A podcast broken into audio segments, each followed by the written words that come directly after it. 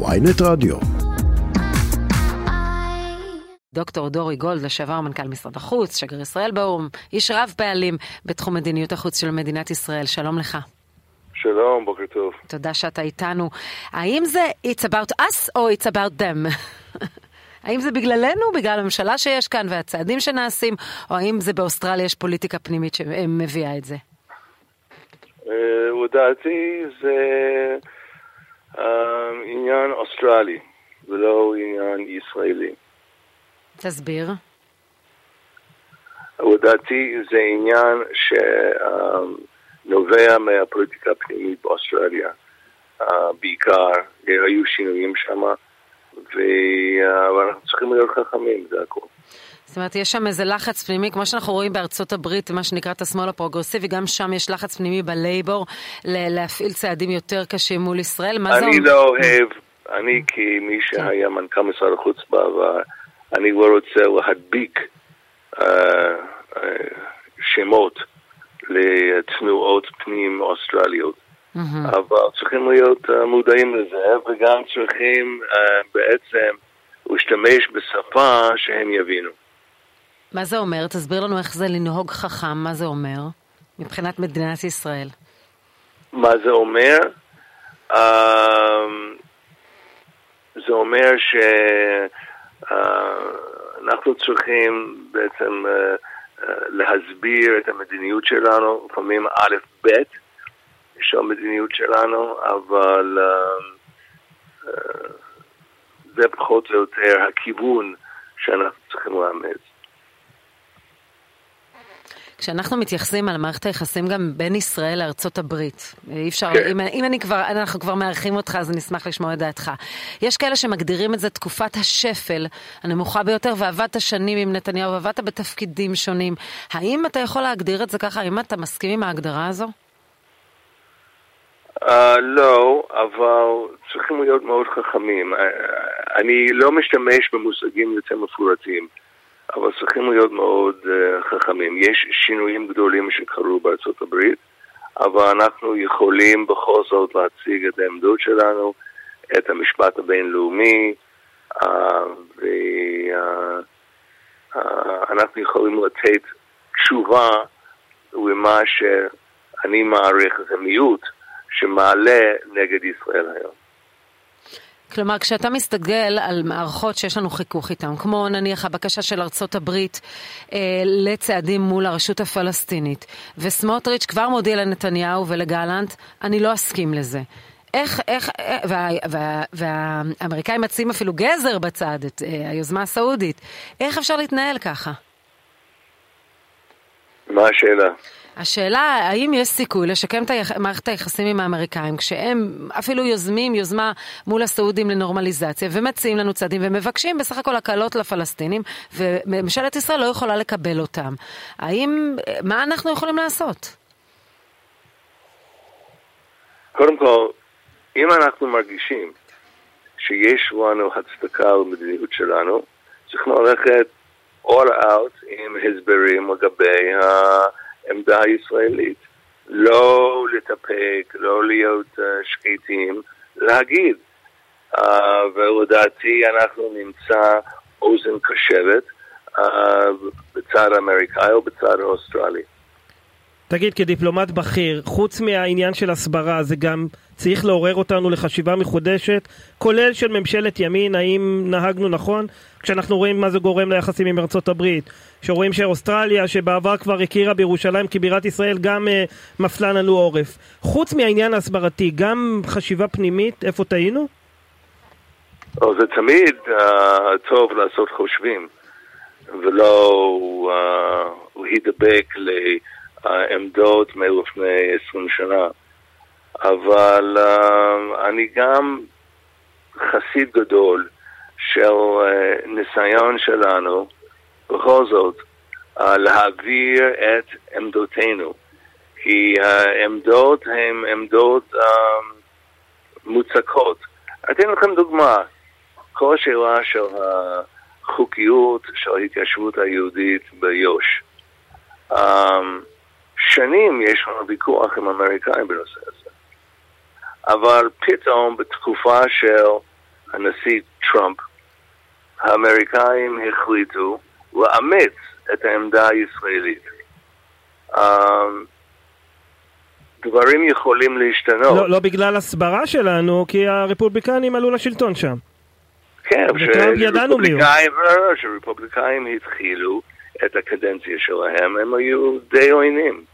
השאלה אם זה שיקול לגיטימי לקביעת מדיניות כאן. כי יגיד לך נתניהו, או יגיד ל...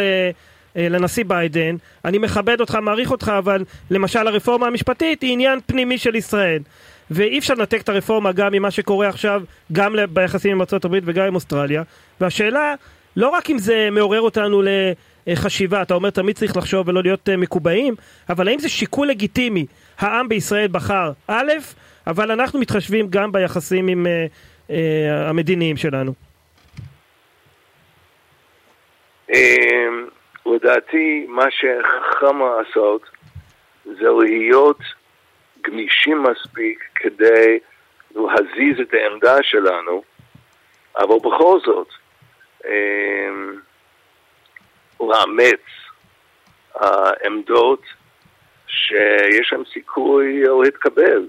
אחרת אנחנו נהיה די מבודדים ללא צורך. עכשיו עוד דבר, אה, אני חושב שזה לגיטימי לראש הממשלה להגיד לשרים שלו, המדיניות שאתם רוצים לאמץ יסבך אותנו, ולכן אנחנו צריכים להיות מאוד זהירים. אמ, לדוגמה, אין לי משהו נגד סמוטריץ' פר סה, אבל אם הוא מפסיק לממן אה, ערביי ישראל, או פלסטינים, או מה שאתה רוצה, וזה מדובר, מדובר בתמיכה לעניינים שהם, אה, אה, איך הייתי מגדיר את זה, אה, חברתיים, כן, שמירה על המרקם החברתי והתחייבויות של, אה, כלפי החברה הערבית, כן. כן, אז זה לא חכם. זה לא חכם, הצעד של לא סמוטריץ'. חכם. אז uh, צריכים בעצם להגיד להם, לשרים שלנו, חבר'ה, אולי אתם מרגישים שאתם יכולים להשתולל עכשיו, זה לא נכון, ואתם רק מכבידים על הביצוע של המדיניות. אתה היית בזמן יועץ, שאנחנו צריכים- אתה היית יועץ מדיני של נתניהו, מה היית מציע לו לעשות עם סמוטריץ' בעניין הזה? סמוטריץ' אומר אתמול, הוא מגבה אותי, אני מתואם איתו. אז אני, לדעתי, אם הוא צריך את ה... אם ראש הממשלה צריך את הגמישות הזאת, שידרוש את זה, הוא ראש ממשלה. ובהקשר של הסעודיה, היית גם אה, מעורב ב- בהקשרים עם האמירתים.